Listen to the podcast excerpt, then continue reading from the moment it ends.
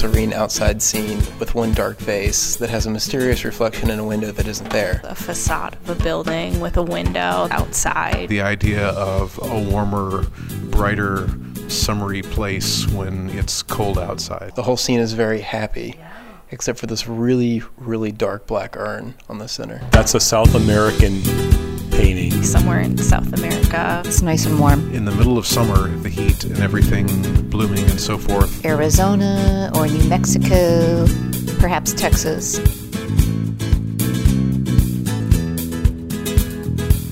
This is Rebecca Smith. You're listening to Quoted, the Question of the Day podcast. It's an audio montage of on the spot answers to one good question. In this episode, we make up a story about a painting. We try to explain who is the artist and how did that painting end up in my living room. Brian and I had some people over. After dinner, we sat around the fireplace and improvised a story about the painting that hangs above the piano. So, what you're about to hear is the story that we made up uh, that night. Thank you for listening and enjoy. There was a soccer championship. They had this huge celebration. They tore up the flag because it was it was carried around so much. Somebody took this giant flag and put it outside to just try to help them remember the victory that their local team had had. It's a fireplace. It's a fireplace with a blanket and some flowers in a black vase behind it. That that blanket is draped very closely to the fire and seems very dangerous. It's the middle of summer or something, so that that blanket can be there and not be bursting into flame. This was something hastily put together to be painted, uh, and the blanket does look very quickly and casually strewn across the top of the mantle, The colors are very warm. There's a lot of orange in this painting. which makes the Afghan really stick out. Ah, it's a painting of a nice fireplace with a lovely wooden mantle upon it. And with these objects on the mantle, uh, like an Afghan, a blue striped Afghan. Light blue and deep purple striped. And plants. It's likely something the artist put on there quickly to create an interesting scene. Maybe it's an azalea in a pot that's sitting on the the Af- the blue Afghan. Looks like bougainvillea, but that's not native to Minnesota. Spider plants. The spider plant. Uh, the house has a lot of light in it. Homey. Well, this is an arts and crafts home with beautiful detail. I want to call it a duplex. There's a, there's there's units on both sides. In the mirror above the mantle, uh, there's reflections of windows. Flowers. In the mirror is an open door. When you paint it as a fireplace, inside with a mirror built into it, it starts to make a lot more sense. That is actually my my favorite part of the painting. It is indeed a fireplace with a mantle. And then there's a black, tall, thin vase next to it.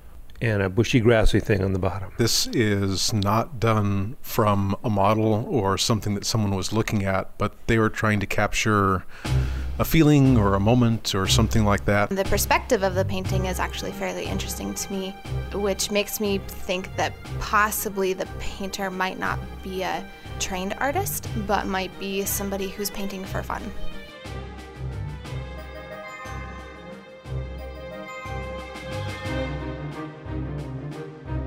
So that's the painting. It's a warm picture of a fireplace.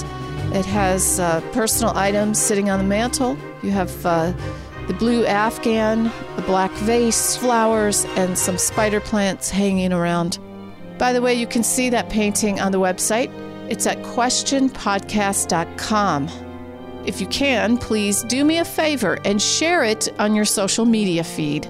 We are, in fact, looking for the real artist. I would love to have a conversation with that person. In the meantime, let's get back to our story, where we pick up with a description of an imaginary artist.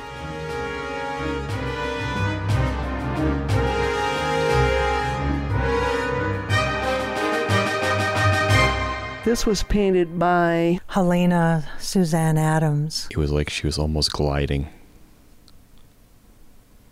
Almost like she was a dancer. She had the grace of a dancer, even just in simple walking, even with clunky boots. It was amazing how graceful she could she could be. Yeah, I remember that she was tall. Uh, carried herself very, very well. Most of the women that I know are about my height. They're quite a bit shorter, and so it was strange to look up at her. She had long dark hair, green eyes, chunky leather boots. I don't know if it was her boots or if she was just really that tall, but frequently wore her hair piled on top of her head. Purposely disheveled. She was always looking down at me with these big green eyes.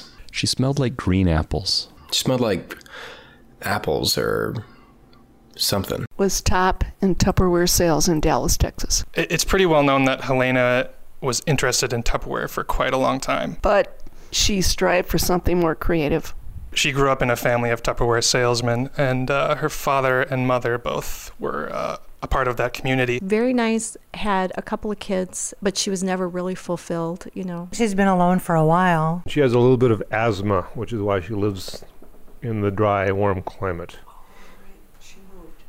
Yes, you moved there. Her goal was to be a good mom and a good wife. I'm Larry Adams. I'm Helena's husband. Well, I guess I should say ex husband. She took up painting just because her father died a few years ago, maybe three. Right after Larry Jr. graduated school and was off his own, I, I thought Helena and I would travel.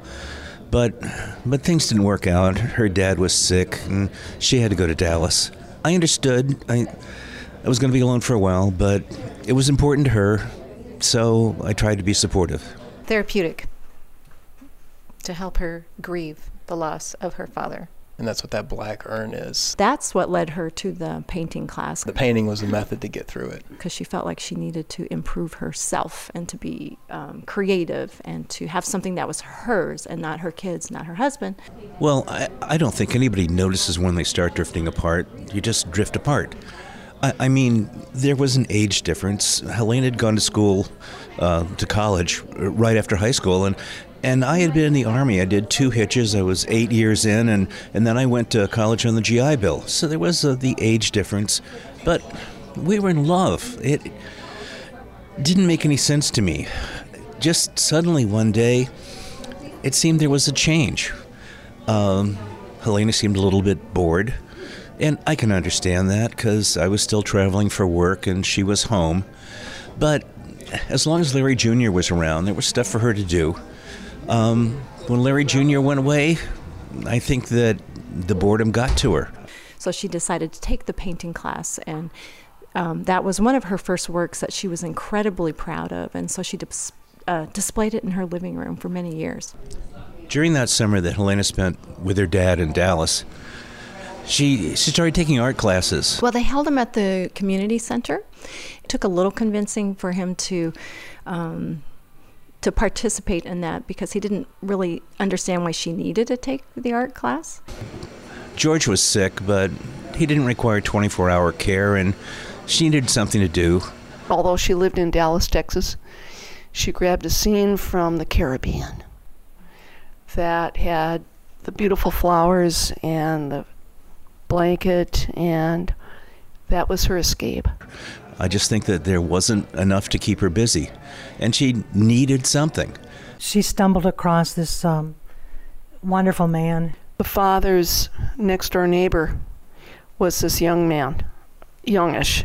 Maybe if she had kept taking pictures, taking pictures would have would have provided that for her, but but it didn't. She wasn't taking pictures.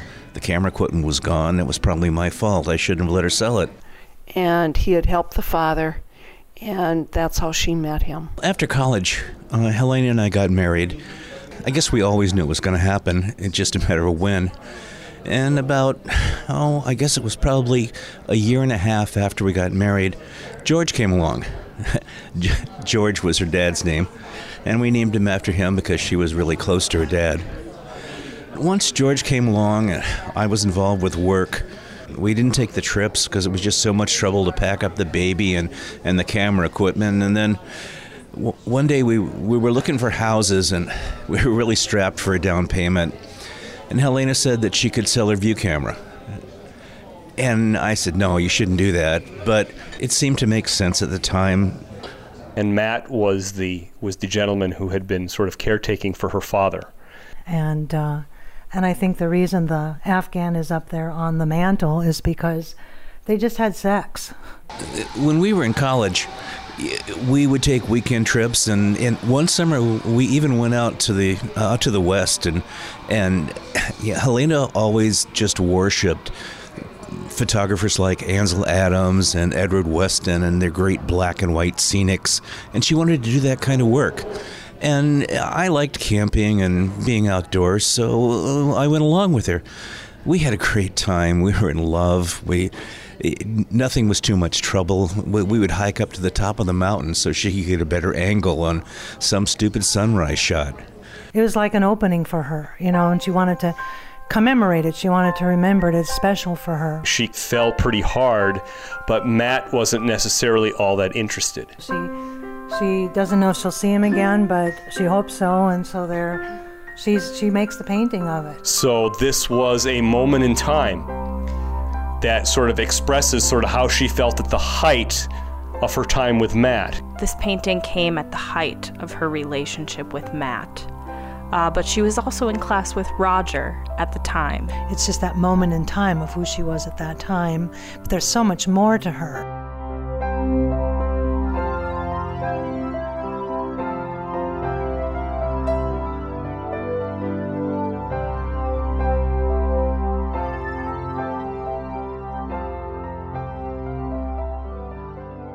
I'm actually uh, friends with the teacher of the class that Helena took. Um, well, friends, uh, maybe more of an acquaintance, uh, but his name is Roger. Yes, I, I do remember her. As a matter of fact, um, I've had a lot of students, and some of them I don't remember anymore, I'm sorry to say. But um, yes, I remember her very well. He, he mentioned Helena as someone that he, he thought showed promise and enthusiasm. Well, she was a little older than many of the students that come to me, and so she had a little different um, attitude toward the whole thing.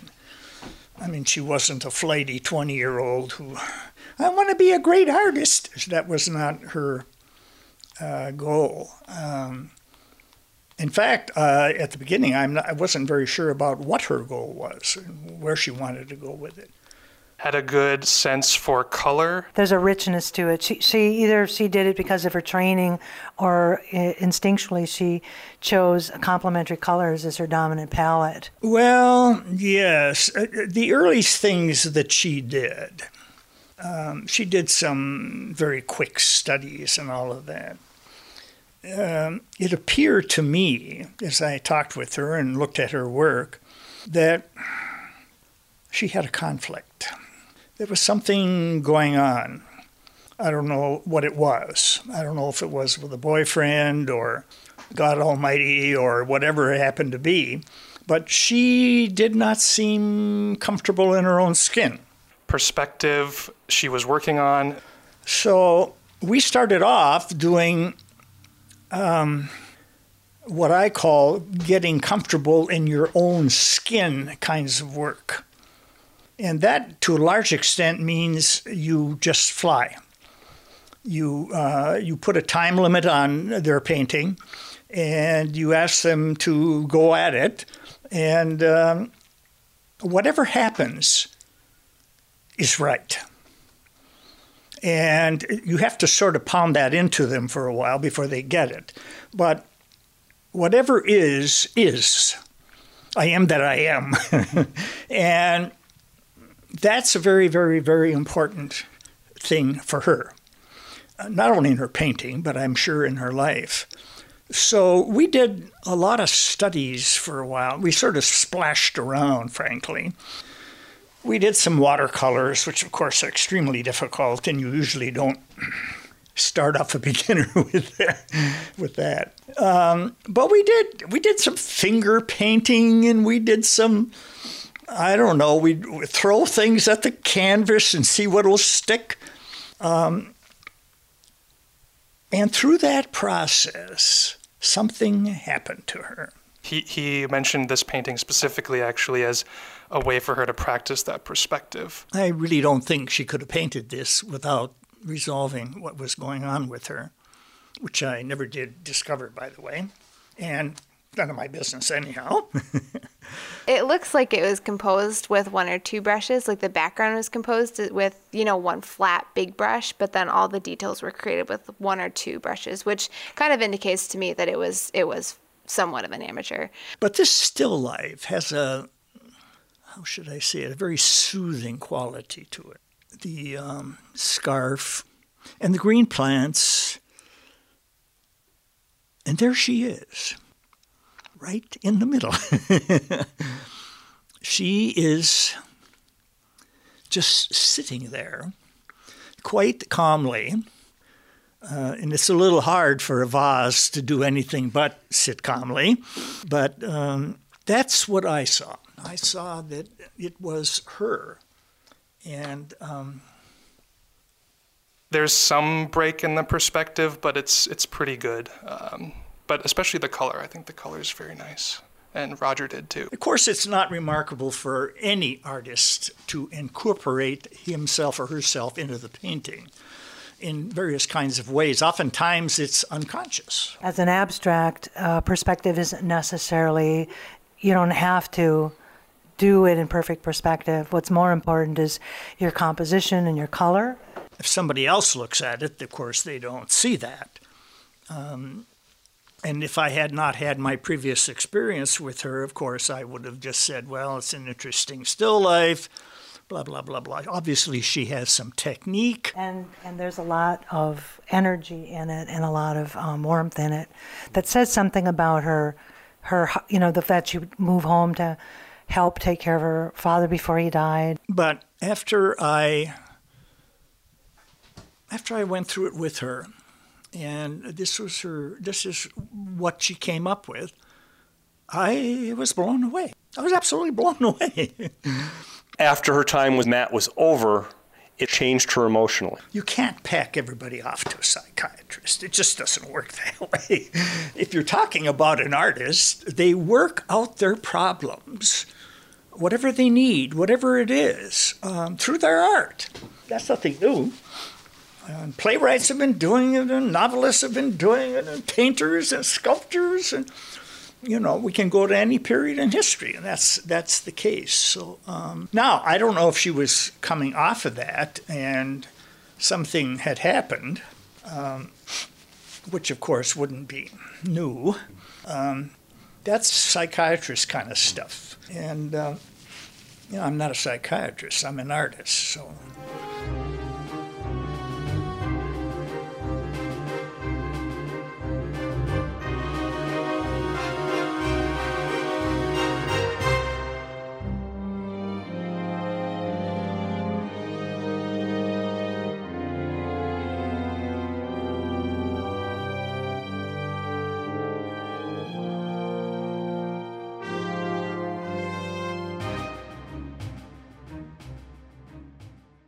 She became a bit more adventurous and tried different things.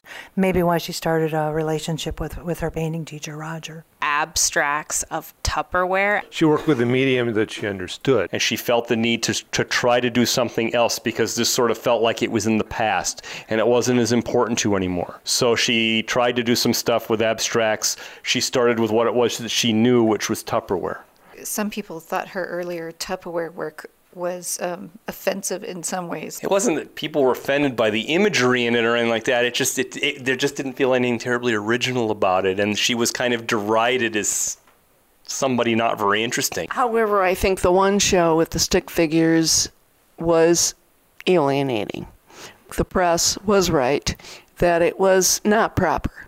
Not proper, not indicative of some of the higher museums uh, openings that she had, in that it was a little, it was upsetting. It was so mundane. It was so simple to most people.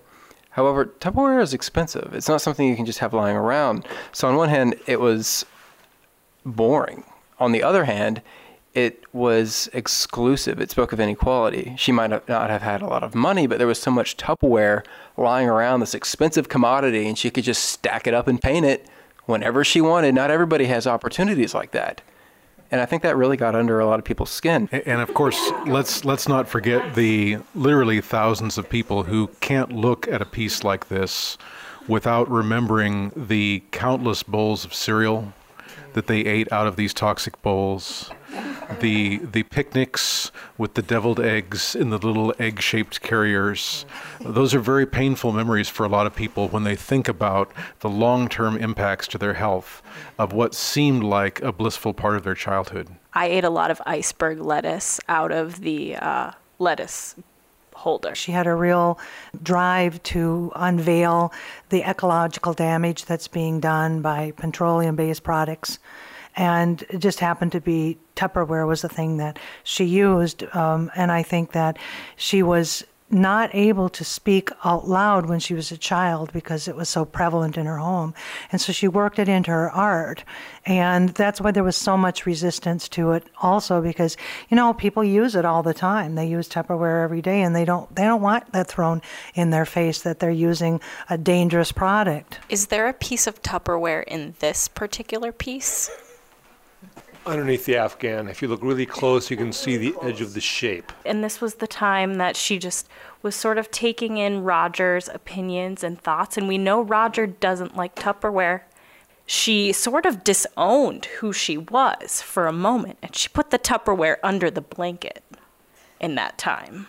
That's part of the reason this painting is so much of a departure of her original self is her hiding that Tupperware, her trying to become more inclusive. It was just derivative of something and it didn't mean all that much. It was sort of a cheap inspiration because she'd been surrounded by it for so long. In deconstructing artistically the the Tupperware,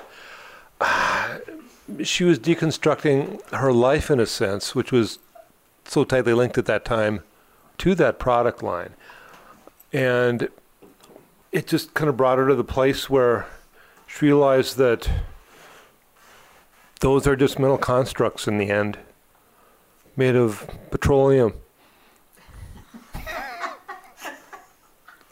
Likewise, she, she was a simply um, construct of the culture and her immediate experiences. And so that eventually she dove deeply into that into that exploration and um, really came to a new realization of herself and certain aspects of existence in the world itself that brought her to a transcend to a new new understanding of art and the self. She learned from that and used that as the step to kind of make the change to be able to do stuff that I think is much more interesting now. She ventured into even into surrealism. So she had like dripping spoons and melting plates and things like that. She began melting Tupperware onto canvas. A very strange thing started to happen. She's obviously wants to be a realistic painter, but Roger felt like she kind of got away from really what her potential would be. I think maybe she would have disagreed. she kind of reverted back to what we had initially done. And she started working abstractly. And I mean, abstract is very difficult. And um, I mean, the Picassos look simple and da da da da da, but they of course they're not. And I think it's uh, in a certain way more difficult to work in the abstract. And so she had problems with that, but she pushed on. It seemed to reflect uh, in advance in her awareness that, you know, sometimes life just melted on you. Yeah. George died. It was probably late August. And then then Helena came back and I was so happy to hear that she was coming back. I mean, I, w- I was sad about George, but I missed her so much. I even took the bedroom that George and Larry Jr. shared as kids, and, and I turned it into a little studio for her. I cleaned out all the bedroom furniture, and I bought an easel and put it in there. I didn't even know what kind of stuff she used, but I was happy to have her back, and I wanted to support her art. Um, I, I don't really have much of an eye for that kind of thing, but but it's really important to her, and and like I said, I was just so happy to have her back. Well, she seemed kind of lukewarm toward the little studio I'd set up, but I thought maybe I just hadn't done much of a job of it. She stacked her paintings in there and um, and put her art supplies in there, one day when she was shopping, I I went into the room and I was kind of flipping through the paintings that she had sitting on the floor, leaned up against the wall, and and there was one that it was just really nice. It was it was colorful and and it was really just a nice painting. So I took it out of her little studio and, and I put it up in the living room over the piano. Um, seemed like a nice thing to do at the time. Helena came home and, and saw it over the piano, and she just looked at me and she was upset, clearly. I, I, I don't know why, but she wasn't happy. And I said, Look, if, if I've invaded your space or something like that, I'm, I'm sorry, I'll take it down. She said, No, you don't have to take it down. But I could tell she wasn't happy. That's when she really hit her height as an artist. That move into surrealism alienated Roger from her. Roger would say this painting specifically really it's hard to it's hard to point to an inspiration. It's not it's not derived from a different artist. It very much is Helena. I didn't see that any of her work was uh, as promising as, as the one we just talked about. But um, she had pushed on. And I felt very good that she had pushed on. And she felt very good that she had pushed on. So Helena had been back from Dallas for about a week. Um, and um, one afternoon, I went out and got the mail, and there was a package, a pretty good sized package, kind of squishy. Uh, was in one of those Tyvek envelope things. And it was from Matt. Um, I don't know who Matt was, but it was from Dallas. I brought it back into her, and I said, "You got a, you got a package here from Dallas," and uh, she opened it, and it was an Afghan, fairly ugly Afghan, I thought, but I realized it was the same Afghan that was in the painting. And I said, "So, what's the deal with the Afghan?" She just looked at me and didn't say anything, turned around and walked out of the room. There was a note in with the Afghan. Um, I know I shouldn't read it, but things didn't feel very good. The note said, I changed my mind. M. Roger felt like she lost that when she moved into the more surreal things. We just kind of looked at each other and and I said, "You're not happy." And she said, "I guess not." She found herself repudiating this particular period of her of her work, which is why she let this painting go. She gave it away. We had one of those very civilized, very cold, um, very sterile divorces.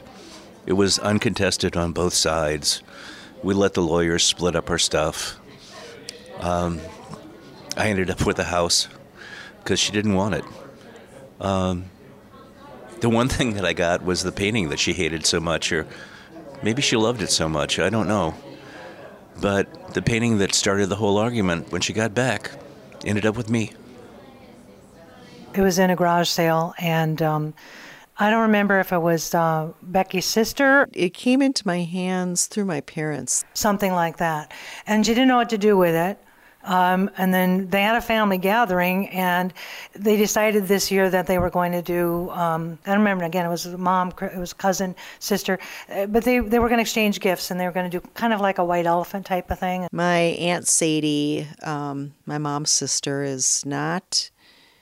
Oh, she's not doing really well. Uh, she's she's still on her own, but um, her her kids are caring for her a lot. I I don't know if it's Alzheimer's or dementia or but she's she's not who she used to be. Um, she really was a neat woman. She used to have a, a gift store. I remember being a kid and going into her gift store and she had you know, she had pretty good taste. Not exactly my taste all the time, a lot of diddly stuff, but um, you know, too many candles maybe, but she she was a good woman. We go out every night almost for supper because she likes to go out to the bar to, to have supper and to have uh, two or three drinks. And she just likes to do it, and uh, we've been trying to accommodate her and, you know, to that one little thing that she wants to do. And my my parents like to take her out and give her kids a little bit of a break because she she can be a challenge now. She gets kind of looping, as I like to say, in the way she talks about things. And one of the things that she really likes to do is shop. And uh, shopping um, can be expensive. and she doesn't really want it. She just wants the experience of shopping. So my folks who really uh, they're not shoppers themselves. They uh, they figured out that the way to do it is to bring her to Goodwill. Louise and I had been married for I don't know a little over a month, six weeks, something like that.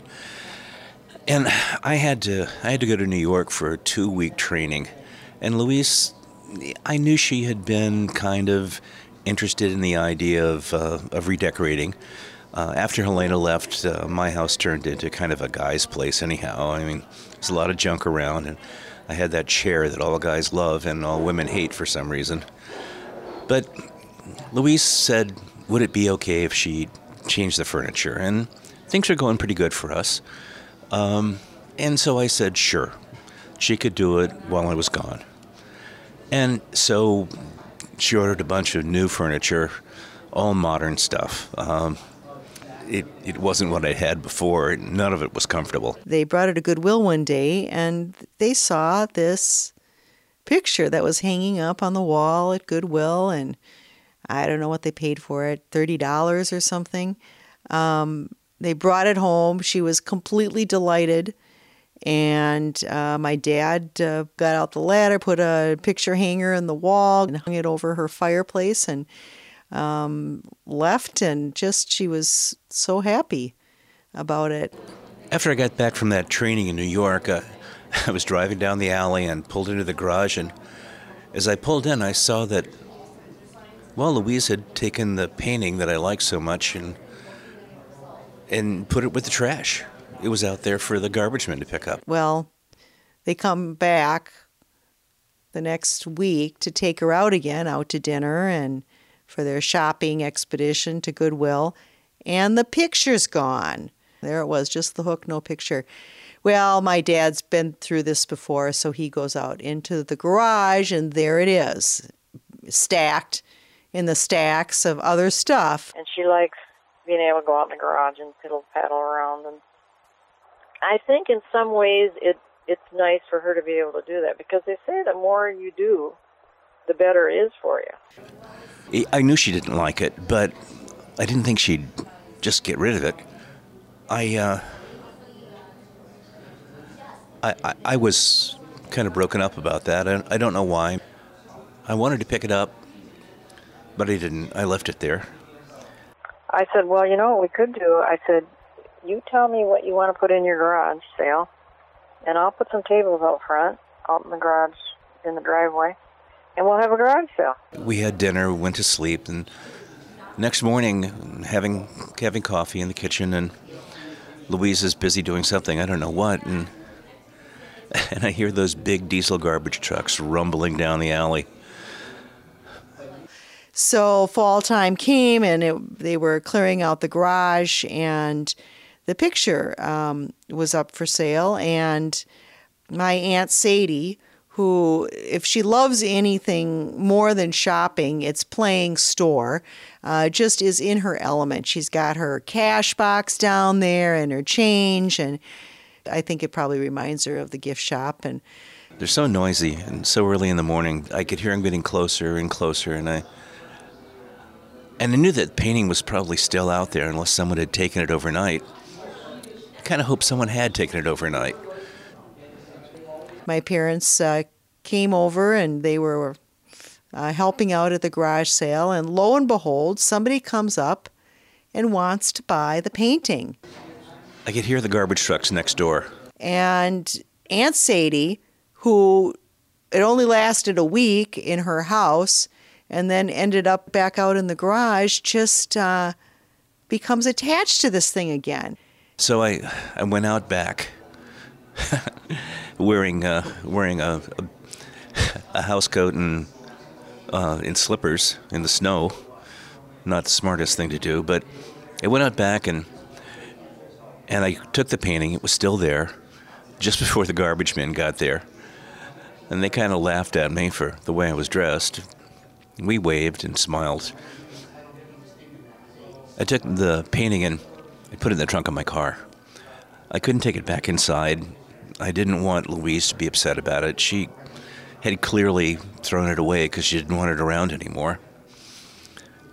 Oh, gal, you know, I just slay me if I ever get that attached to things. So, anyway, Aunt Sadie, who was not the least bit interested in this picture and it could have disappeared and she wouldn't have thought anything more of it, was um, once it was going to be bought, suddenly was completely consumed by its value again. And she came to find out that asked this woman where she what she was going to do with it, where she was going to hang it in her house, I think is what mom and dad said that she said. Where are you going to hang that in your house? And this woman said, No, I'm not going to hang it. I'm going to paint over it. I'm an artist and I'm going to paint over it. Aunt Sadie turned on a dime and just could not could not let it go. She always looks. She looks like a million bucks, to tell you the truth. Look better I do, I'll tell you that. And um, I mean, she looks like she always did. I mean, you wouldn't know anything is wrong with her until you, you know, talk to her. She was not going to have any of it, and they could tell too that if they pressed her too hard, that she probably she'd probably have an episode, as mom and dad call it, an episode, which is really just kind of where she blows her stack and starts yelling and um, they thought it best to just uh, let this uh, woman customer go by and she kind of i think knew that aunt sadie was not operating um, under her full capacity and walked away without buying the painting So later that afternoon, uh, I made an excuse to go out and I went to the Goodwill store and I gave them the painting. So our old furniture and Helena's painting ended up at Goodwill. I never saw it again. She wrapped it up and uh, gave it to Becky for Christmas one year. so mom and dad came up for thanksgiving in their ford taurus packed to the gunnels i don't know how they did it they got that that dining room table into their tiny little car uh, you know daddy can take anything apart and those chairs though i don't know how he got them in well they couldn't get them all in because they had to leave one behind but they got five of the chairs in and and then had a little slice of space left so popped the painting in Happy birthday to you. Happy birthday to you. Happy birthday, dear Becky. Happy birthday to you. And many more. I know you're working. I'm going to call you there and torture you too. Bye bye. You know how sometimes when you have those visits with your parents where you just feel like a grown up. We'd clean the house top to bottom because mom and dad band they are they might be getting up in in the years, but they could still spot the dirt balls. Or if they can't, I spot them on their behalf. So we clean it top to bottom. Hi, Becky. This is Dad. Just curious how you was doing. I had a big flock of geese just come right down over the top of the house. Just beautiful. Weird. Anyways, wondering how you was doing. I had a computer question for you, but that's not important. Hope you're doing okay. Bye. You know, there's something special about your dad doing something for you. You know how that is? He brought his tools up. I'm an adult. I have a hammer, but you know, dad brings his hammer. God bless him.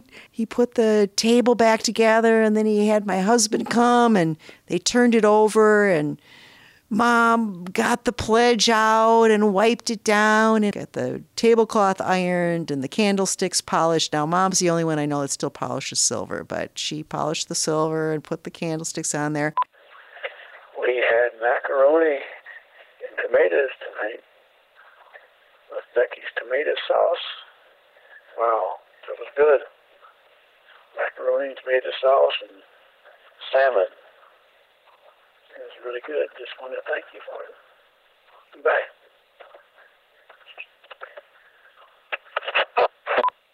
Hi, Becky. Hi, Brian. It's Tracy. I was just calling to um, wish you luck and tell you that I love you and that we're thinking about you and everything's going to be fine. I know you're probably a little bit stressed out, but you know, let let people take care of it and it'll all go good. So, love you. Talk to you later. Bye bye, honey. Hi, Becky. Just curious to hear about your trip. I talked to Amy yesterday and she told me how much fun you had, and I just wondered how everything was. Aren't those kids the cutest ever? Bye bye. And then they brought in the painting. But Becky didn't really want it. So Dad, as he'd done at Aunt Sadie's, got out the ladder and hung that picture up. She was just being polite. And the minute he hung it up, I just thought, yeah, there was something really satisfying about it. It was original art. Somebody had a creative impulse, had sat down and devised a palette. It was neat. So she puts it on eBay. It's super easy to get rid of something you don't like. So I was, I was getting my car fixed. I was sitting in Jiffy Lube, and I was going through Facebook, and there was this painting. I saw a link to this painting. But if you get rid of something that you're kind of attached to, there's there's you spin the karma wheel a little bit better. Like there's something that makes me stronger. It's better exercise. It's like putting the Stairmaster on 12. If I get rid of something that I'm a little attached to. And the bidding started at $100. When I first put it on eBay, I put a value on it that I thought was completely ridiculous. You know, $100, what the heck? Went to 150, to 253. Yeah, I was bored, so I, I, I bid on it. I bid $375 on this painting. When somebody bid on it, uh, okay, this is this kind of a confession here. This this is a little bit embarrassing. As soon as I saw somebody put a $100 bid on it, I called up a friend of mine and I told him to bid on it. Went and did some other stuff and came back to it and, and I see somebody else's bid on it. This this is Matt Lone Star. So I'm sort of like bidding against myself on eBay. It's just so goofy. And uh, I bid again and, uh, and he bids. And so I, so I'm, I'm, I'm in this bidding war suddenly just sitting and, you know, getting my car fixed with this Matt Lone Star. It's up to 400 bucks. I wasn't sure what the heck was going on. It wasn't. It was a nice painting. I liked the painting. It, it, it looked nice. It was a nice painting, but I wanted to get this painting. It, it was. I, I wanted to. I wanted to. I wanted to win. T- to be the one who actually got the thing. It was. It just became. Yeah, it became. It became something else. It became. It just made me feel like Aunt Sadie hadn't really lost it, you know. Here she was. She had a good eye. Part of her that still knew, could pick out, had that good taste that she used to have in her gift store was still there. And I guess we want to feel like people are who they were. So I don't know who, who this guy was, uh, Matt Lone Star. I'm wondering, is this is like is he in a parallel universe? You know, is he sitting in a Jiffy Lube, you know, getting his car work done like I am, bidding on a, a painting. Is that is that what's going on? You know, and I wasn't sure.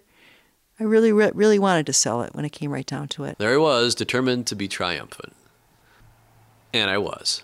At finally at 950, the bidding closed. I probably overpaid for it, but you know, that's I guess that's all right. It's not the most convenient time to be buying a painting since I'm moving. I did have some regrets. The money was just too much. You know, I couldn't. I, I just couldn't justify to not sell it for that amount. Um, it was, you know, almost a thousand dollars, and that's just a lot of money. I mean, that's, and I, you know, I'd already gotten the check, so I had to had a deal. There was, you know, no way out of it at that point. It ended up in the office of a very well-known dentist. I, I put the, the painting up uh, right by the elevator, so as soon as you walk in, that's the first thing you see. Made the office, kind of warmed up the office a little bit, made it look nice. When I wrapped it all up, and you know, I had to wrap it pretty well because now it's thousand dollar, almost thousand dollar painting. So I had to like really pay to wrap it up and Every day I'm going up the stairs. Uh, often say hi to the uh, the receptionist of the law office on the second floor.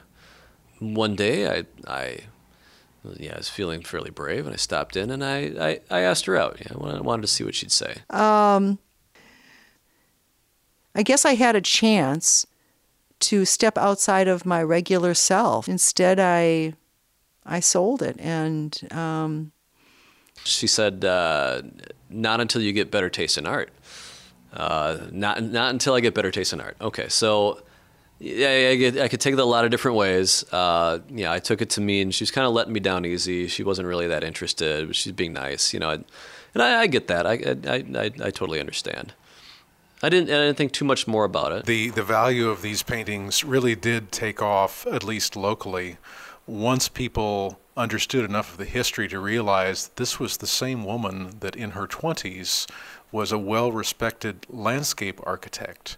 Every every once in a while, I would I would uh, if I was coming in uh, early to the office on a Monday morning, I'd, I'd I'd bring her a latte. I just I'd bring a latte, drop it off, talk, you know, maybe make a joke or two, uh, just some small talk uh, before I headed up to the office. Um, The precision of her black and white photographs is so different from what she did later in life after all of these things happened. She had to deal with the death of her father.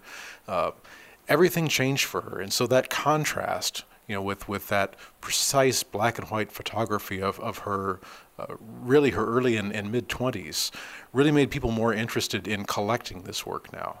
Her black and white photography was amazing. It was really important to her. She did a it, she did a lot of good black and white work, made some beautiful big prints. We still have some of them in the house. In all of her black and white landscape photography, there's actually a piece of Tupperware hidden somewhere uh, that's barely visible, but uh, definitely there. Uh, w- one time we were camping, and uh, I had left a kind of a mess around the campfire, and uh, and Helena was setting up for this really nice shot of Half Dome. Um, it, it's a big rock formation that Weston had done and Adams had done, and and when we did our Half Dome shot, I left some Tupperware in the picture by mistake beside the edge of the campfire. And since it was black and white, it didn't, you know, stand out. And she just left it in there when she made the print. And after that, it was kind of a joke. And and we would sneak a tiny piece of Tupperware into the edge of the picture someplace. It, it was a private joke just between the two of us. No one else ever saw those things. Uh, but we knew it was there, and, and it was important to us. It was kind of a, a secret laugh between us. Hey, I just want to thank you for the chili sauce. I, I made me a chili sauce pickle sandwich while ago on toast. I used to make those when I was a kid. It was really good. Your mom had some, and she's gonna cook fried rice tonight just so we can put some of that on there because it really goes good with fried rice. So, uh, thanks again, and you're probably out shoveling snow from what I've seen in the paper. My goodness. Yeah, talk to you later. Bye.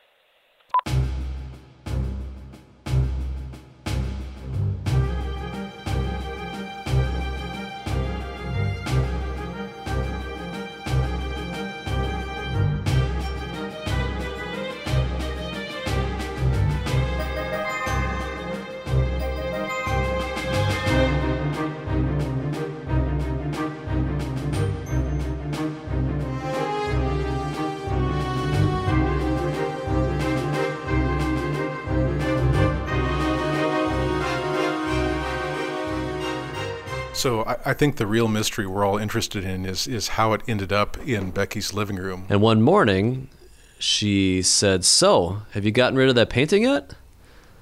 And I thought, "What was she? What what is that about? Is she serious?"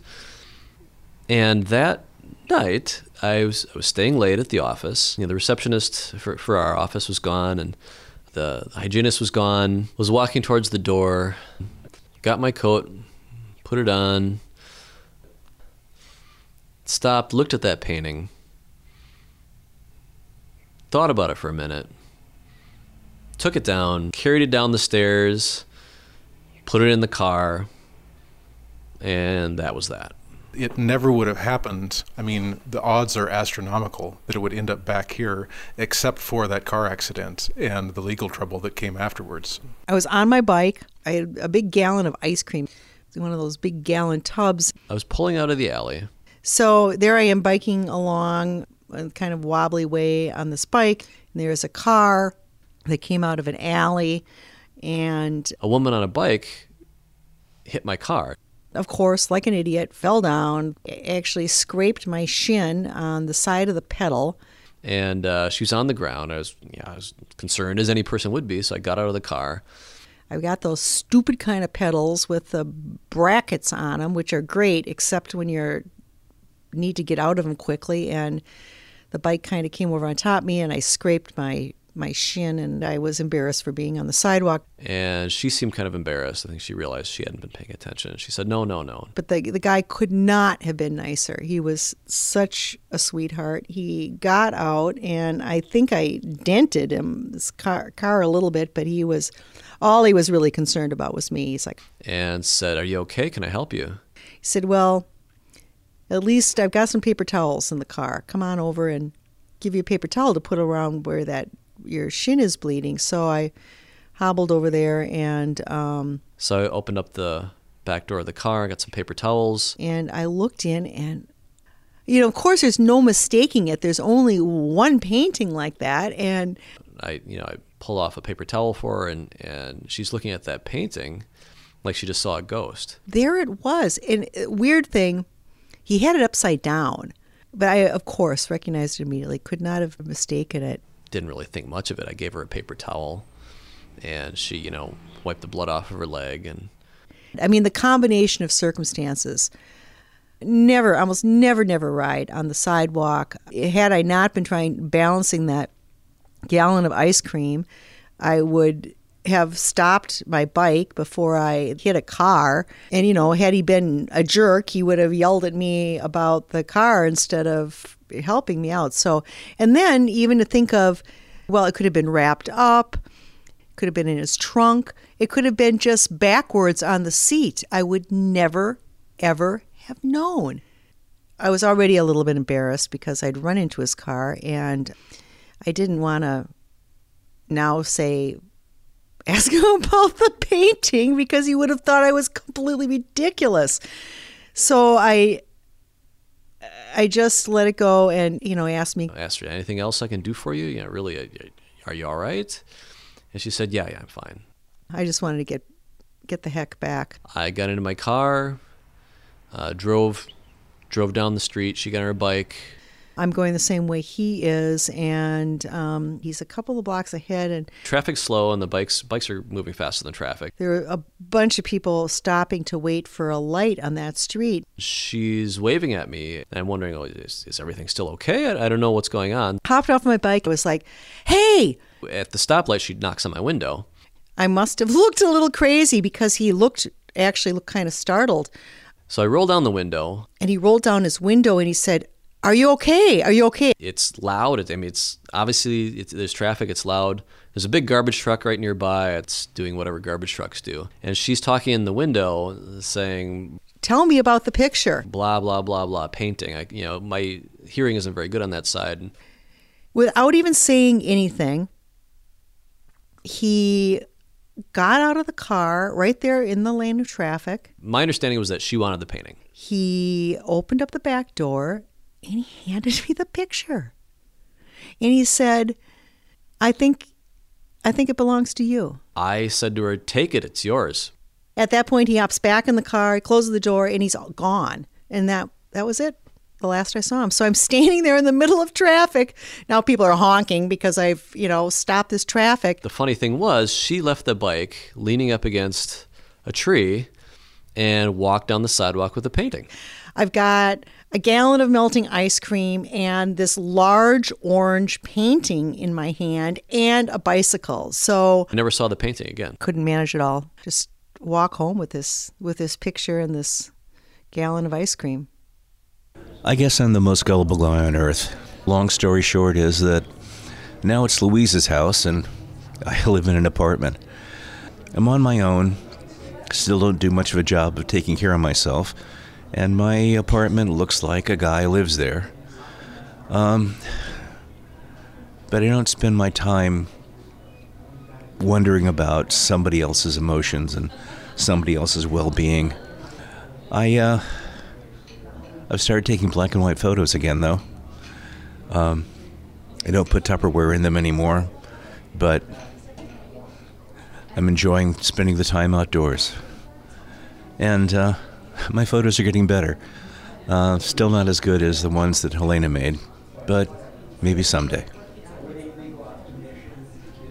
The brightly colored circles and rectangles stacked on top of one another in one of her more typical paintings today are actually Tupperware and the colors of Fiestaware used in used in a very abstract way. So the following Monday, I uh, brought in two lattes, one for myself and one for Berta, and uh, I brought it to her desk and I said, I, I have something to show you.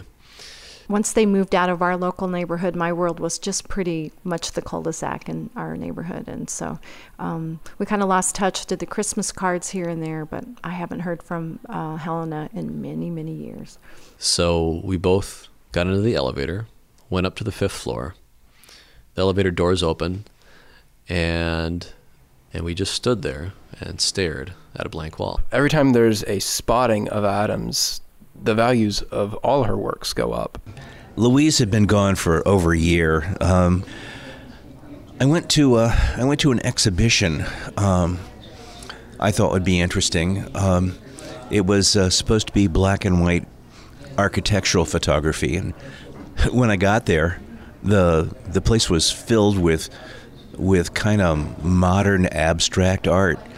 And and I asked the people at the at the desk. I said, "What happened to the photography?" And they said, "Oh, that was two weeks ago. You missed that exhibition." Well, I was there, so I went in and looked at the abstract art, and and across the room I saw Helena. And so the longer this hangs on the wall, for now at least, the more valuable it becomes. Some of her art was there. She was doing abstracts now. I don't know how good they were. Um, I'm really not into that kind of thing. But she was there and, and she saw me. I saw her. We couldn't avoid it. So Even though her latest sighting was that um, in Las Vegas, she was working um, housekeeping at the Hotel Sands. I asked her if she had found, um, I don't know how to say this, if she had found another husband, but it's not what I said. I think I said something like, What's going on in your life or something like that. Well, I think the women in the neighborhood were a little bit um, envious and admired her um, the fact that she kind of branched out and did something on her own and uh, embraced you know her creative side uh, and looked at it as um, quite innovative for the time and brave. They they looked at her as brave for pursuing it and being creative. So yeah, so she did have an impact. And she volunteered that uh, that she was still alone, that she was enjoying her art. There's something about that uh, anonymity of, of just going and working in a hotel and and kind of being able to get on with like an everyday life and create or paint or do whatever you want. We exchanged email addresses. We probably should have said, I'll give you my email address, but please don't write me. Um, because we never did. She's just disappeared into the life, taking care of herself and painting exactly what she wants without any repercussions from anybody. Nobody, nobody can, nobody can get to her. We parted on a very warm note. Um, I said to her, You know, you've been one of the best students I've ever had. She looked at me and she says, Well, you're one of the best instructors I've ever had. we both laughed. and she turned on her heel and left. With her paintings, I might add, uh, in tow.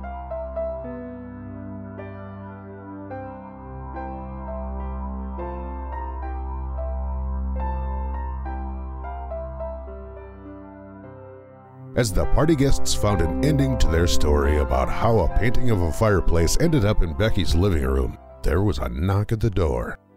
It was Jim. He and his date, a tall, dark haired woman with striking green eyes, had just come from a play at the Walker. The couple didn't stay long, but once they finally did head out, the distinct smell of green apples lingered in the air.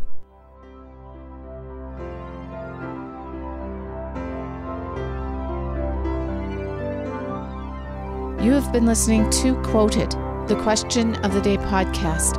I am Rebecca Smith. Thank you for being here. I had a lot of fun making this episode. A big thank you to everybody who helped me make it. As I mentioned earlier, you can see a picture of the painting we were talking about on the website. It's at questionpodcast.com. Questionpodcast.com. Okay? Uh, I guess that's all I have. Until next time, take care of yourself.